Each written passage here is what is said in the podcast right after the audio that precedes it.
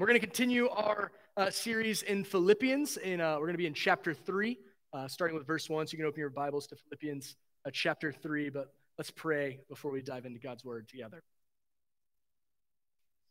Father, we are thankful that we can gather this morning, that because of the sacrifice and the resurrection of your Son, that we can have no fear in life or in death, Father God. There is Words are much needed in a time like this, Father God, when there is sickness, uh, both, both very public and, and sickness that only you know about, Father God. So, Father, send your spirit, send your healing hand to those people who are sick. Pray that they will be restored to full health, Father God, in a supernatural way. Father God, we thank you for the time this morning. Uh, please speak your words through me, not my own words, but yours, Father God. It's in your Son's name. Pray. All God's people said. Amen. So, in 1848, we were on the cusp of a great American event. Something big is about to happen in American history. And it all starts with this guy who is, he's just, he's a carpenter, he runs a sawmill. And one day he's like walking along his little channel that, that goes along his sawmill. And he's looking around and he sees something in the channel, in the river, that catches his eye. Little flicks of, of light. He decides to, to go investigate further. He goes and he digs around in the mud. And what does he pull out of the riverbed? Gold. Huge nuggets of gold. And so he goes and he gets some friends to, to uh, do some like experiment things on it so they'll know that it's real gold, it's not fool's gold. Well, those people tell some other people who tell some other people who tell some other people. And then uh, in about four years, 300,000 plus people would move to California to go look for gold in the riverbeds there.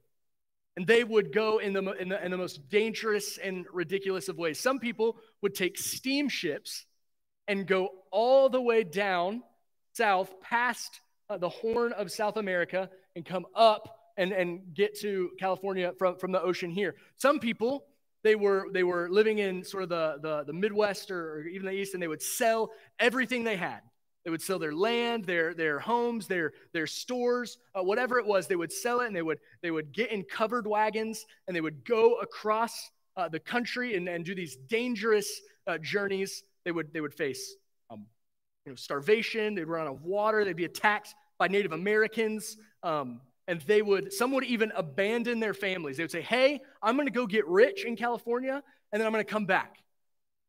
They would abandon uh, this thing they valued in their life to go search for some metal in the ground. But why would they face all this danger? Why would they sacrifice all this stuff? Well, it is because gold had become their greatest treasure. In their mind, they thought if I can just get some gold, then everything I've ever wanted in life I can get. I can, I can buy whatever I want. I can take care of my family. I can, I can do whatever I want. I will have the life I always wanted because I will have my greatest treasure. I'll have the gold. Question I want us to think about this morning as we look at this text is what is your greatest treasure? What is the thing that you value so much that you would sacrifice other good things to get it or to achieve it? Or if you said, if I just had this one thing, if I just had this one thing in my life, everything would start to go right for me. Everything would start to go right. Or, or what is the thing that, if it was taken away from you, you would say life is not worth living anymore? Where do you find your worth? Where do you find your joy? Where do you find your fulfillment? Where do you find your identity? That thing is your greatest treasure. But what is your greatest treasure? Paul, in our text this morning, writing uh, to the church in Philippians while he is imprisoned, uh, knows that the Philippians are struggling right now. That there are things that they value, things that they hold dear, their greatest treasure, that are being taken away from them. They're diminishing in front of their very eyes. And Paul wants to show them that God wants their greatest treasure to lie somewhere else, to lie in something else. God wants their greatest treasure to be one singular thing, and He wants the same thing for us. God wants us to treasure knowing Him more than anything else. God wants to, us to treasure knowing Him more than anything else. So before we jump into the text, we gotta we gotta look at what's going on in Philippi right now. So the church uh, of the Philippians, they are kind of fighting a war on two fronts. They're being attacked externally from people outside the church, and they're being attacked internally from people inside the church. So externally, um, from the people outside of the church in Philippi, there's this um, there's this tension with Christianity because Philippi was a very religiously diverse city. There were lots of temples, lots of religions, lots of different people worshiping, but no one took it very seriously. It was just kind of something you did. So you've got your temple, I've got my temple. Hey, I'm going to the temple of Apollo or whatever. You go to your temple, do your pagan stuff, whatever. I'll do my thing, you do your thing. Our gods can can coexist. It's all cool. Everything's fine, right? They didn't take their acts of worship very seriously. But then this small sect of, of, of Jewish, really it was uh, from Judaism, comes in, calling themselves Christians. And they say, actually, there's only one God, and there's only one way to access uh, the, the spiritual life. There's only one way to fulfillment. There's only one way to eternally live, and that is Yahweh. That is our God and following our God, Jesus Christ. And people in Philippi were not cool with that. They were like, no, that's not how we do things here. Everyone just kind of does their own thing. So you don't try to push your stuff, your religious views on them. You can't say there's only one God. That's not how we do things here. And so they were beginning, the, the Christians in Philippi were beginning to be pushed to the edge of society. They were outcasts. And in the first century, everyone was hugely concerned with their status or their honor because there wasn't a lot of like financial movement. You couldn't really move up in the class system. All you had was your name and your honor. And so now the people in Philippi are saying, "Hey, Christians, you're being you're not doing things right, so we're dishonoring you." They brought shame upon themselves by following Christ. So status and honor was one of the greatest treasures to many in the Philippian church, and now they're seeing it going away. That's the fight outside the church. But then inside the church, there's this infighting with a group of, of Jewish leaders called Judaizers. And this is what the Judaizers were telling them. They're saying, if you want to really follow Jesus, you have to obey Jewish laws. If you want to really follow Jesus, you have to obey Jewish laws. And they said, to truly follow Jesus, you can't eat pork. Praise the Lord, that's not true because bacon exists. Amen. They said, you can't eat shellfish, which I'm like, I'm maybe okay with that. Like I had oysters for the first time a couple weeks ago, and I'm like, okay, I could do the no shellfish. I'm with you there. They said, don't work on the Sabbath. They said, men, you have to be circumcised. They said, you cannot be saved without following Jewish laws. In the Philippian church, they were young Christians. They didn't know how to deal with this. This was all new to them. And so Paul is going to write to them and address these things because there is tension, there's stress, there's anxiety. There are people on the outside of the church, and their message is uh, Christians, you're being too religious. You're being too religious. Quit being so religious. Leave us alone. But then you have this group inside the church that's saying, hey, Christians, you're not being religious enough. You have to prove to us how religious you are. You're not being religious enough. So that's where we pick up in our text today in, in verse 1 of chapter 3. This is what Paul writes Finally, my brothers, rejoice in the Lord. To write the same things to you is no trouble to me and is safe for you. Look out for the dogs. Look out for the evildoers. Look out for those who mutilate the flesh. For we are the circumcision who worship by the Spirit of God and glory in Christ and put no confidence in the flesh. So Paul starts with this, this very pastoral thing of saying, finally, and then having two chapters of the book left. So you may hear me say, finally today. That doesn't mean we're almost done. Just fair warning. But so after finally, what does he say? He says, My brothers, rejoice in the Lord. So I just explained to you there's all this anxiety, all this tension, all this fighting going on. And what is Paul's first command to the brothers and sisters in the church of Philippi? He says, Rejoice in the Lord. What a verse for our time. There is political strife and there is religious confusion. There's all this tension and anxiety about what's going on in our world and in our nation. And what does Paul say to people in a similar situation? He says, Rejoice. Have joy, my brothers. But he quickly moves on from rejoicing and he gives a warning. He gives three things to look out for. He says, Look out, look out, look out. The big deal. He wants to capture their attention. He says, Look out for the dogs. Look out for the evildoers. Look out for those who mutilate the flesh. And here he's addressing the false teaching of the Judaizers coming into the church. He calls them dogs. So we need to understand that dogs in the first century were not like cute, like cuddly pets, um, like the like the uh, like Bruce and Kelly are selling. You know, like they're really cute and they're fun. Not like that. More like coyotes. They're mangy. They're dangerous. They want one thing, and that's food. And they stalk around and they look for something weak that they can pounce on and they can eat. And that is the image that Paul gives of these Judaizers. He says they're dogs. And then he says, they're, look out for the evildoers. Paul is not going easy on these people. He's not mincing words. He's not saying, yeah, the reliance on those old Jewish laws, it's okay, but it's not required. So you can do it, but you don't have to.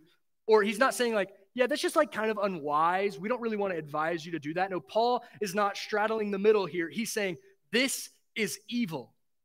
They are evildoers by saying that.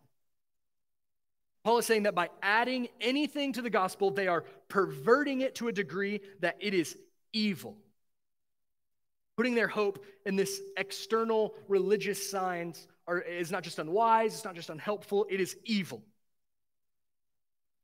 But lastly, he calls them mutilators of the flesh, which is a reference to their demand that all the men uh, be circumcised. They have changed the message of the gospel so much that they are requiring people to mutilate their own bodies. And that's a big deal to Paul. It's a big deal. He takes it very seriously. And because in, in verse 3, he addresses that directly. He says, they want you to mutilate, but what does he say? Verse 3 But we are the circumcision the, the Judaizers are putting their hope into something other than Jesus Christ, something other than Christ alone. And adding to the gospel is actually subtracting from the gospel. When we try to add anything to the salvific power of Jesus Christ, we are taking away from it. Because what they are doing, in essence, by saying, yeah, you have to follow Jesus and do these other things, they're making the gospel smaller. They're reducing it in power. There's nothing that can be added to the gospel to make it better. Paul says, We are the circumcision. The church is already part of God's people, not because we have been physically circumcised, but because we have been given a new heart, a circumcision of the heart. We aren't changed physically, we are changed spiritually. We worship by the Spirit of God. That's, that's one of the markers he gives. We are the circumcision. We worship by the Spirit of God. We are sealed with the Holy Spirit, and everything we do that we consider worship, preaching, teaching, singing, giving, anything we do is, is guided by the Spirit, the very Spirit of God, the very person of God. So we're the circumcision. We, we worship in the Spirit of God and glory in Christ Jesus. What does it mean to glory in Christ Jesus? Some other translations say boast in Christ Jesus.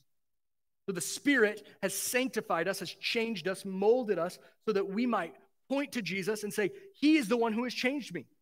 He is the one who has taken my old heart, replaced it with a new heart, and changed me from the inside out. We don't need laws and physical signs to point to God because we have God dwelling inside of us and changing us, and we can boast in Christ in our newness, in our new creation, in our change of heart. So we worship in the Spirit, we can glory in, in Christ, and we don't put our confidence in the flesh. These Judaizers were making a huge mistake when they were saying you have to you have to do anything external to bring about joy and fulfillment and righteousness in the eyes of God. Because these external things, when, when Paul says flesh, he does not mean like physical, like physical body, like arms, legs, those things. What he means is external things, worldly things. We do not put our confidence in the flesh because he knows that those are wholly unsatisfying things that we can do or things that we can show or ways we can work to prove that we're worth it or that we're good enough, whatever it may be, is not satisfying to our hearts. You probably all know that because you've tried it. I know it because I have. I try to work harder and do more, and it never is satisfying because there is nothing external we can do that we can satisfy our heart. There's nothing external that we can do to satisfy our heart. You know those, those games for toddlers where there's like the holes? It's like a circle, you have like a star and like a triangle, like a square. You guys know what I'm talking about? Odds. Okay, good. I want to make sure I explain it well. And you have these pieces that like fit in the, the right. You have a circle piece, and it goes in the circle piece, you know, all that. Our hearts are like that game.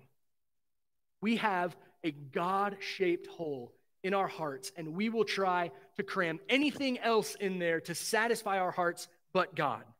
We'll put in work, we'll put in family, we'll put in money, we'll put in love, we'll put in satisfaction, politics, religion, whatever. We'll try to angle it whatever way we can to try to satisfy our hearts, to make us happy, to give us joy, whatever it is, but it will never satisfy. Only knowing God, letting God satisfy our souls, can fill that hole fully. And Paul, above all people, knows this. Starting in verse 4, look, though I myself have reason for this confidence in the flesh. If anyone thinks he has reason for confidence in the flesh, I have more. And then he's, he's going to give us this list circumcised on the eighth day of the people of Israel, of the tribe of Benjamin, a Hebrew of Hebrews, as to the law, a Pharisee, as to zeal, a persecutor of the church, as to righteousness under the law, blameless. Paul begins to lay out his resume because the Judaizers who he's speaking out against would look at Paul and see that guy gets it. He is he's the best follower of the Jewish laws that we've ever seen. So running down this list, he points out he, he was circumcised on the eighth day. He's saying, You want these people to be circumcised? Well, I was circumcised on the eighth day. I wasn't adopted into the family of God. I was born into the Spirit of God. I'm a natural born Jew. I did not enter by proxy. So I'm part of the people of Israel. And then he says, This is really interesting, that he's of the tribe of Benjamin. And at this time in history, only two tribes could trace their lineage back to the original 12. Only two of them and Benjamin was one of them. So Saul or Paul is already of this like elite group that can trace their lineage back.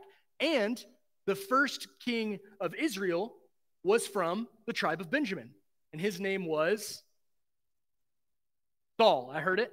And Paul's name before he became Paul was Saul.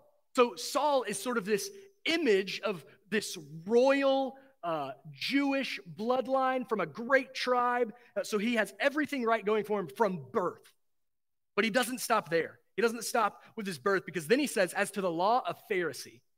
He was like had a PhD in the Torah, the first five books of the Bible. He's the smartest, he's the most respected, one of the most respected men when it came to God's when it came to God's law. And he said, as to zeal, you want to know how passionate I was about God's law? I was a persecutor of the church. I cared about God's law so much that if anyone blasphemed against it, I'm going to go out and I'm going to kill them. I'm going to take them out. That's how much God's law means to me. As to zeal, a persecutor of the church, and as to righteousness under the law, I'm blameless, he says. He's not saying he's perfect. What he's saying is he's gone under all these cleansing rituals, and now, before, in Jewish tradition, before the eyes of God, he is clean. And so Paul says, You want these people to boast in the flesh? Well, let me tell you something about boasting in the flesh. If anyone wants to boast in Jewish law, it's me. He's given him a little bit of a smackdown. It's almost as if the Judaizers are these two like high school basketball players who were arguing about who's the best, right? And they're like, yeah, well, I scored more points. Well, I had more rebounds. I got more steals. I'm more of a defensive player. You're like offensive player. Well, let's play. And by the time they are about to play one on one, the gym door opens, and in walks Michael Jordan. And then the conversation is over. Everyone knows when Michael Jordan comes in who the best in the room is. Paul is like the Michael Jordan of the Torah. You heard it here first. so, Paul, he's saying, You Judaizers, you want to argue about who can boast in the flesh the most? It's me. I've done everything right. I've done everything that will give me access to God. My life's goal has been becoming righteous in the eyes of God. So it's, it's almost as if he's saying, Don't boast in the flesh, but if anyone is going to, it's going to be me. And I think that there's a familiarity to this. The reason that Paul outlines kind of his resume is because anytime we are challenged on something that we think we know a lot about or, or are, are, are or proficient in or, or right about, what is the first thing we do when someone challenges us? Like, yeah, well, I know. I've done all these things that I know what's right. It's like if we were in youth and like Alana and Alyssa are like trying to argue with me over some theological point, some would say that I'm justified in being like, yeah, well, I'm the guy in charge and I've been doing I've been here for two years and I've been uh, intern and for this, and I've got all these seminary credits, which I would never do, by the way. I'd never do that, and the twins would probably never argue with me. So they're way too nice. But in this pretend world, so maybe some of us are like that. We want to prove how religious we are when people challenge us. Some of us have stories that started like Paul's. We were lost in religion and external signs of faith, and we were never concerned with the person of Jesus. But our hope is not found in the practice of Christianity, but rather in the person of Jesus Christ. There's no saving power in Sunday school. There's no salvation in Sunday morning worship. No one is saved by how good they worship or how many times they show up or how good they teach. We are only saved by the sacrifice and the resurrection and the grace of God.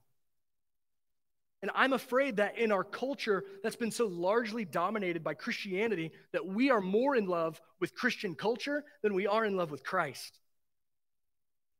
And that's what Paul is warning against. That's what he's saying. He's saying, I've got all these credentials. I've got all this, uh, all these things I've done. I've grown up here. I've done this. I know this, but we do not boast in the flesh. Because in verse 8 and 9, he tells us the truth about the list, his list of credentials, and it's radical. In verse 7, 8, and 9, he says, But whatever I gain, whatever gain I had, I counted as loss for the sake of Christ. Indeed, I count everything as loss because of the surpassing worth of knowing Christ Jesus my Lord. For his sake, I have suffered the loss of all things and count them as rubbish in order that I may gain Christ and be found in him, not having a righteousness of my own that comes from the law, that which comes through faith Christ, in Christ righteousness from God that depends on faith. So Paul lays out his resume, all these credentials that on paper would seem like Paul is super religious. He's super close to living a great spiritual life. He's close to God. He's seeking God's face. And what does Paul say? I count all of that as loss for the sake of Christ. Paul has moved into an image of, he's like, he's balancing his spiritual checkbook. And, and he says he's got a ledger in front of him, and he, he says, All these things are gains. These are credits that I have gotten my birth, my tribe, my status, my work, my dedication to the religion, my cleansing. All of these things are credits. I've earned them. And then he says, But I count them all as loss. And he moves them over debts. They're loss. All of those things that he thought at the time were gaining him joy and fulfillment and granting him God's favor are now seen as loss. What changed? What moved all these great looking things to being lost? You know Paul's story. You know that there was a day where he was going to a city to kill our brothers and sisters in Christ. That was his mission. He was going to destroy the church. He had an encounter Jesus. He was blinded by the glory of God. And after he was healed, the scales fell from his eyes and he saw clearly for the first time in his life. And he said, he saw in front of him that all the things he'd been trying to do are rubbish. In verse 8. I'm going to be real with you. It's a little tricky to translate that word into English um, because it's pretty close to like a first century like expletive, like a bad word. Like the book of Philippians would have that little E thing like they used to put on albums. Because in the Greek, he uses this word skubala, which if my mom, if I'm sitting in church and I say skubala, my mom is like washing my mouth out with soap because it is not uh, a nice word to say. The, the KJV translates it best. It says dung. Count it all as dung. And that's as close to the word as I'm getting is dung. So I'm not going to not saying anything else. But Paul, it's an amazing point that Paul is making. He's saying, he's saying, don't you see? Philippians, Judaizers, don't you see that all those things that you think are ultimate, all those things that you think are fulfilling you, all the status, all the honor, all the political power, all the rituals, all the religion, don't you see that all of that is dung when we know Christ? That because we know Christ, nothing else matters. None of these external things have any weight at all because you have Christ. You have a Savior. You have a King who loves you. And not because of what you've given him, not because of what he gets from you. And this, this changed my life when someone told me this. Is that Jesus does not love some future version of yourself that you are becoming. Though Jesus looks at you right now, sitting down, seated in your sin and all your brokenness, he looks at you and he says, I love you. Now. The creator and the savior of the universe says, I love you. What compares to that? Paul was a man who had everything he could have wanted. He did everything right. He said he had everything when it came to religion. And when Paul came to know Christ, none of it mattered. None of it. Not even the, the, the good things about his life. He doesn't just say the, those bad things. He says in verse 8, Indeed, I count everything as loss because of the surpassing worth of knowing Christ Jesus my Lord. I've heard it said this way Jesus plus nothing equals everything. Everything minus Jesus equals nothing. Jesus plus nothing equals everything. Everything minus Jesus equals nothing. If you have nothing in the world, no money, no clothes on your back, you're homeless, no one you can call, there's no hope out of the situation, but you have Jesus, you have everything you need. And if you have everything your heart could have ever wanted, all the power, all the influence, uh, everything, all the money, whatever, whatever it is, but you don't know Jesus, Paul is saying you actually have nothing at all. What you have is dung, is skubala. Paul had experienced Jesus so deeply and had such a radical change that he knew everything else paled in comparison to Christ. Everything else, all the things he had achieved, paled from knowing the Lord Christ. So that pushed him to change, that molded him to change. And in verse 10, we see what this knowledge, this treasure of knowing God demands of us, what it should call of us. Verses 10 and 11. That I may know him, the power of his resurrection, may share his sufferings, becoming like him in his death, that by any means possible may attain the resurrection. Finally, come to the end, and, and Paul gives us three things. He says that if you want to, if you want uh, this greatest treasure, if you want fulfillment, if you want uh, all the things your heart has ever desired, here's, here's, what, here, here's, here's what it is. I'll give it to you. First, he wants to know Christ. That's simple. It wants to know Christ. J.I. Packer, in his, in his book, Knowing God, he puts it this way, I think is brilliant, better than I could ever write it. What makes life worthwhile having a big enough objective, something which catches our imagination and lays hold of our allegiance. This the Christian has in a way that no other person has. For what higher, more exalted, and more compelling goal can there be than to know God? What goal out there can compel us more than knowing God Himself, than knowing Christ? As Christians, we should never, we should be hard pressed to feel stuck or to feel aimless or to feel like we're wandering because we always have a goal. We always have an objective, a goal that runs deeper than any career goal or any financial goal or familiar goal or whatever it is. That goal pales in our command to know Christ, to look to Christ, and not just knowing about Christ, but knowing Christ.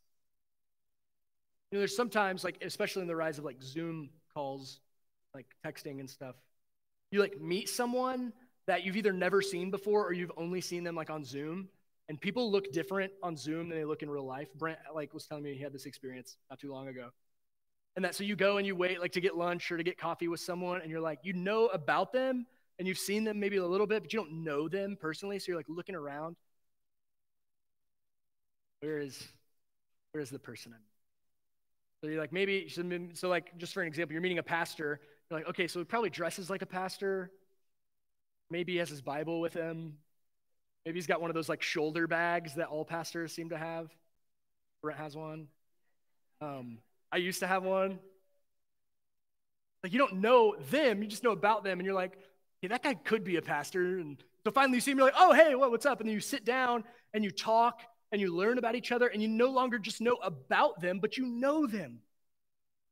Sometimes I feel like that we, our relationship with Christ, is more like someone we met on Zoom and are looking for in the coffee shop that we know about Christ.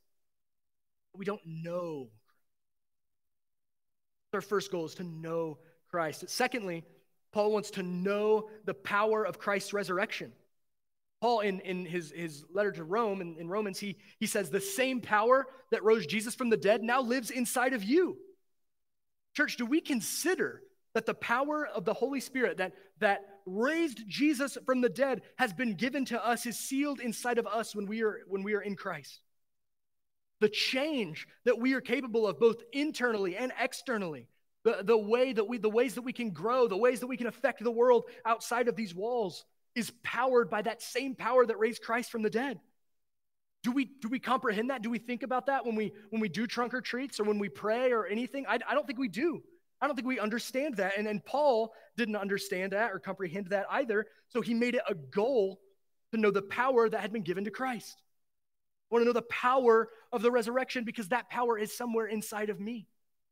Like when Clark Kent learns that he has superpowers, he's not just like, nice, cool. No, he, he wants to figure out how to use them so he can go help people and save people. He has a calling. We want to know Christ. We want to know the power of Christ's resurrection. And lastly, we want to share in Christ's sufferings. Okay, pump the brakes a little bit. I'm cool with the knowing Christ thing. I'm really cool with the power of the resurrection thing, but I am less cool with all this suffering stuff. Right? That's, that's where our mind goes. Like, I don't want to suffer. Suffering's bad. But Paul is a man well acquainted with suffering. He's been arrested, he's been released from jail, he's been arrested again, he's been beaten, and now he's in prison again, and he thinks he might be executed. He doesn't know. Like tomorrow, he could wake up and be led and, and killed. So Paul knows something about suffering, and this is what he knows that it shapes us into something. It molds us. Paul says here that he wants to share in Christ's sufferings. Or, more literally, the word is, this is interesting for us as a church, have fellowship with Christ's sufferings. He wants his sufferings to bring him into closer fellowship with Christ so that he might know him and be more like him. That's why Paul, while in prison, can open this letter and can open this chapter, rejoice, have joy, because he knows that the sufferings of himself and the sufferings of the people around him will make them more like Jesus, and that is true for you and for me. You and for me. Our sufferings, our anxieties, our hardships, that we can share in them with Christ. We can have fellowship in them with Jesus. He knows what we've been through, He knows what it's like to feel pain and to feel anxious and to feel beat down. He knows so we can have fellowship so that when we are through with our anxieties, with our hardships, with our depressions, with all those things, or even if we're not ever finished with them, that we can be more like Jesus than we could have ever imagined because of those sufferings. But I, I, I think it is interesting that we call ourselves Fellowship Baptist Church because a lot of times we think about that as, oh, hey, you know, shaking hand, well, not shaking hand, bumping elbows and having potlucks and you know hanging out together and having biblical community which is good. And it is biblical. Don't hear me say that that it's not. But how good are we at having fellowship with each other's suffering? Are there people in this room that you can can look to and say brother i'm struggling. Sister i'm struggling. I'm at the end of my rope there are people in this room that are so bound by their their their uh, the things that are bringing them down and, and if they feel like they can't have fellowship with people in their sufferings, then they feel like they are all alone, that there is no end in sight. So, church, are we fellowshipping with each other even in our sufferings? Because then, when we fellowship together in our sufferings, we, we make each other, we make one another look more like Jesus, not just on our own. Paul, he, he says these three things know Christ, know the power of Christ's resurrections and share in Christ's sufferings. And why? To what end do we do those things? Verse 11, that by any means possible, I can attain the resurrection from the dead. See, Paul wants to know Christ. He wants to know Christ's power of the resurrection. He wants to share in these sufferings so that he might one day be raised from the dead and made perfect in a perfect creation that is made new. Paul's greatest treasure, knowing Christ. The thing that gives him joy, the thing that gives him his identity, the thing that gives him fulfillment is knowing Jesus. If it was taken away from him, life would not be worth living. He is ready to die. Greatest treasure is to know Christ. No greater treasure than to know Christ and to become more like him. And this is the greatest treasure because nothing else will satisfy your heart. Nothing else is going to give you joy or to give you fulfillment. You treasured anything uh, above knowing God, if we treasure anything above knowing God, we are treasuring dung. Skubala. Paul treasures knowing God above all else because he knows that it is the best thing. It is the best way forward. It's going to lead to the best life. It's the only thing that will fill that God shaped hole in his hearts. But he also knows that to know God is to know a Savior, is to know a creator of the universe that is standing, waiting with open arms to know you, waiting for you to approach. He knows your sufferings, He knows your sins, He knows your every thought, and He loves you now, today. Why? Why? We ask, is, is knowing God the greatest treasure? God wants knowing Him to be your greatest treasure. Because knowing you is His. Pray. God, there are many things vying for our attentions, for our affections, Father God, and we many times put more attention on things that are dung, that are rubbish, our, our, our, our work, career, our, our, our, finances, Father God. So I pray this week that with your spirit, you will convict our hearts. You will let the scales fall from our eyes and show us that those things are done compared to the surpassing worth of knowing our Lord Christ Jesus. There's only one thing, show us, God, that there's only one thing that will satisfy our hearts, that will bring us satisfaction, that will bring us fulfillment, that will overflow our hearts with joy that we might be changed more into the image of your Son, that our sufferings will be worth it to make us into the image of Him. And that is knowing you, that that is our objective, that is our goal, Father God. Know you. That is our greatest treasure. We know many times it is not. Only you are able to open our eyes, soften our hearts, and to show us our lives better valued you put our greatest treasure. Father God, the only reason we can know you because of the sacrifice, resurrection. Grace you have extended to us through him. Thank you for that sacrifice. Value. We hold that dear in our hearts above all things. Father God, is the sacrifice and the resurrection, glorification. In his name that God's people